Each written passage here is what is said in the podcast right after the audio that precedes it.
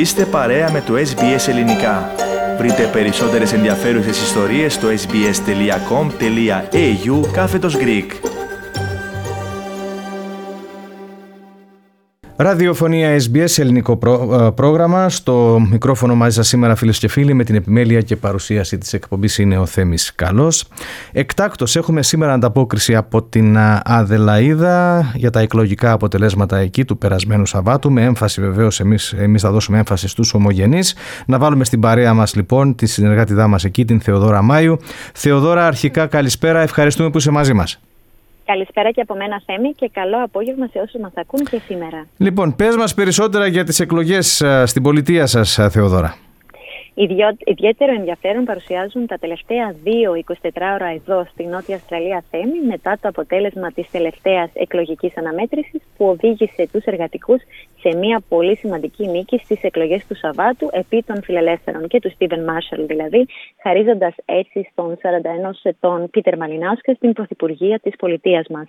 Να σημειώσουμε εδώ πως οι εργατικοί έχασαν τις εκλογές του 2018 εδώ μετά από 16 συνεχή χρόνια στην εξουσία, αλλά επανέρχονται μετά από μία μόνο θητεία των φιλελεύθερων με πολιτιακό πρωθυπουργό τον Στίβεν Μάρσαλ, ο οποίος ανακοίνωσε την παρέτησή του από την ηγεσία του κόμματος την Κυριακή το βράδυ μετά τις εκλογές.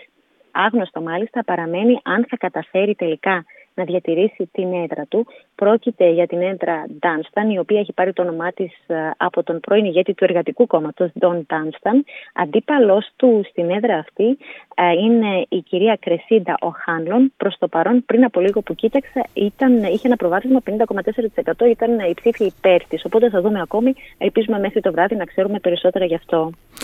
Θεοδόρα, να πω εδώ σε πολλούς ακροατές που επικοινωνούν μαζί μας, είτε από το τηλέφωνο, είτε με μηνύματα στο κινητό τηλέφωνο, στο email ή ακόμα και στο facebook κτλ. Ρωτούν να μάθουν αν αυτός ο νέος πρέμιερ της Νότιας Αυστραλίας, ο Πίτερ Μαλινάουσκας, είναι Έλληνας, είναι ελληνικής καταγωγής. Το επώνυμό του ακούγεται κάπως ελληνικό, αλλά δεν είναι. Το είναι λιθουανικής, ιρλανδικής και ουγγρικής προέλευσης ο Πίτερ Μαλινάουσκας, φίλες και φίλοι.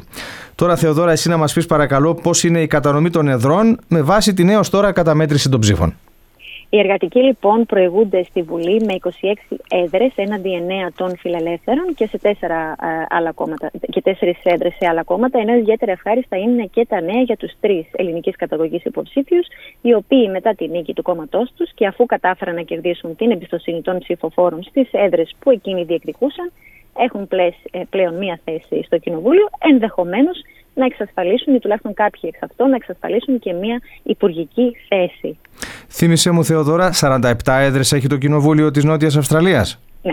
Άρα με τις 26 που έχουν ήδη εξασφαλίσει οι εργατικοί σχηματίζουν αυτοδύναμη κυβέρνηση. Ναι. Και αφού μας μιλάς για υπουργικές θέσεις Θεοδώρα, τι λέγεται συγκεκριμένα ρωτώ για τον ομογενή Τόμ Κουτσαντώνη; Ο Αναστάσης Κουτσαντώνης λοιπόν, κατά κόσμο όπως είπες και εσύ Τόμ, είναι ένα από τα παλαιότερα και ανώτερα στελέχη του Εργατικού Κόμματος εδώ. Ο κύριος Κουτσαντώνης, ο οποίος έχει διατελέσει και υπουργός Οικονομίας επί κυβέρνησης Jay Weatherly, πριν δηλαδή χάσουν τις εκλογές από τον Στίβεν Μάρσαλ. Σύμφωνα με τον νέο πολιτιακό πρωθυπουργό λοιπόν, ο κύριος Κουτσαντώνης αναμένεται να επιστρέψει σε κάποιο υπουργείο κατά πάσα πιθανότητα στο Υπουργείο το οποίο κατήχε και παλιότερα. Πρόκειται για το Υπουργείο Ανάπτυξης υποδομής και συγκοινωνιών, ενέργειας και εξόριξης δεν έχει ακόμη ορκιστεί, κάτι που ενδεχομένως να γίνει πριν τα τέλη της εβδομάδας που διανύουμε, αλλά 99,9% θα αναλάβει το συγκεκριμένο Υπουργείο. Να πούμε εδώ ότι στο West Orange ο κ. Κωνσταντώνης ανέβαζε, ανέβασε περαιτέρω το ποσοστό του. Μιλάμε για μία άνοδο 5,7% από τις προηγούμενες εκλογές έναντι της φιλελεύθερης Χελίκα Κρούζ είναι μία έδρα την οποία κατεξοχήν την έχει, την κερδίζει, ήταν αρκετά σίγουρος ότι θα την ξανακερδίσει. Βέβαια είναι και μία έδρα να πούμε όπου κατοικούν πάρα πάρα πολλοί Έλληνες ε, ομογενείς. Οπότε κατα, κατά μία έννοια ήταν, ήξερε ότι επειδή έχει και πολύ καλή σχέση φυσικά και διατηρεί τόσο καλή σχέση τόσα χρόνια με τους ομογενείς εκεί, ότι θα, θα καταφέρει να κερδίσει την έδρα του ξανά.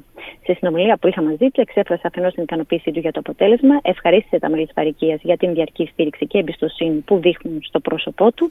Είπε χαρακτηριστικά, νιώθω ακόμα μεγαλύτερη ευθύνη όμως τώρα και στόχος μου είναι να εργαστώ πολύ σκληρά και να ανταποδώσω ακόμα μια φορά την εμπιστοσύνη που μου δείχνουν α, οι ομογενείς και α, οι υπόλοιποι της περιοχής όλα αυτά τα χρόνια.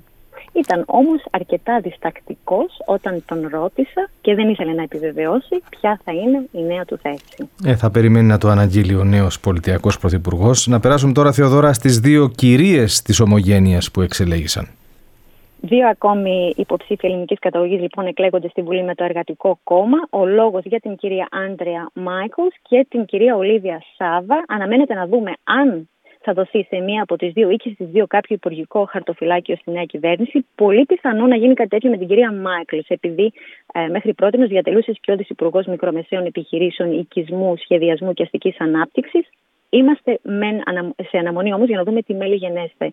Δεν, ε, ε, δεν νομίζουμε ότι η κυρία Σάβα θα αναλάβει κάποιο ε, υπουργείο. Είναι πολύ μικρή σε ηλικία και είναι η πρώτη φορά που κατέβηκε στις εκλογές. Στο Ένφιλντ η κυρία Μάικλς κατάφερε να διατηρήσει την έδρα για το εργατικό κόμμα με 60,5% έναντι 35% της Άρα τη Σάρου Ράνα του Φιλελεύθερου Κόμματος, ενισχύοντας κατά 8,8 τη διαφορά σε σχέση με την προηγούμενη αναμέτρηση. Στο Νιούλαντ, η νεαρή Ολίβια Σάβα κατάφερε να πάρει την έδρα για τους εργατικούς που βρέθηκαν στο συν 6% σε σχέση με το 2018. Και ποιοι ομογενείς, ε, Θεοδόρα, έμειναν εκτός κοινοβουλίου; Κοντολογεί, λοιποί υποψήφοι ελληνικής καταγωγής δεν εξελέγησαν. Ο λόγος για τον Ιαν Μάρκο και τον Τόμ Αντωνίου, οι οποίοι είχαν κατέβει υποψήφοι με το κόμμα SA Best, ο κύριος Σταύρος Παλαράς, ο οποίος διεκδικούσε μια θέση στη Γερουσία με κόμμα που ο ίδιος ίδρυσε και έφερε την ονομασία Really Change SA, καθώς και οι επίσης ελληνικής καταγωγής υποψήφοι του κόμματος των Πρασίνων Λάζαρας Παναγιώτου και Ιωάννης Αλέξανδρος Φωτάκης.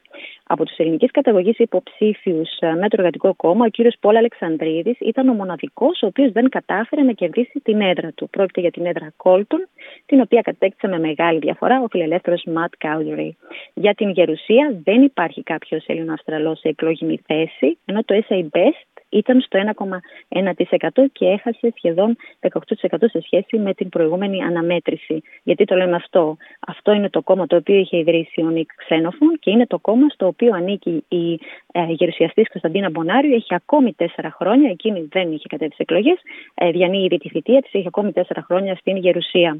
Στο 0,8% ήταν το Real Change SA, το οποίο σύστησε, όπως είπαμε πριν, ο κύριος ε, Παλαράς.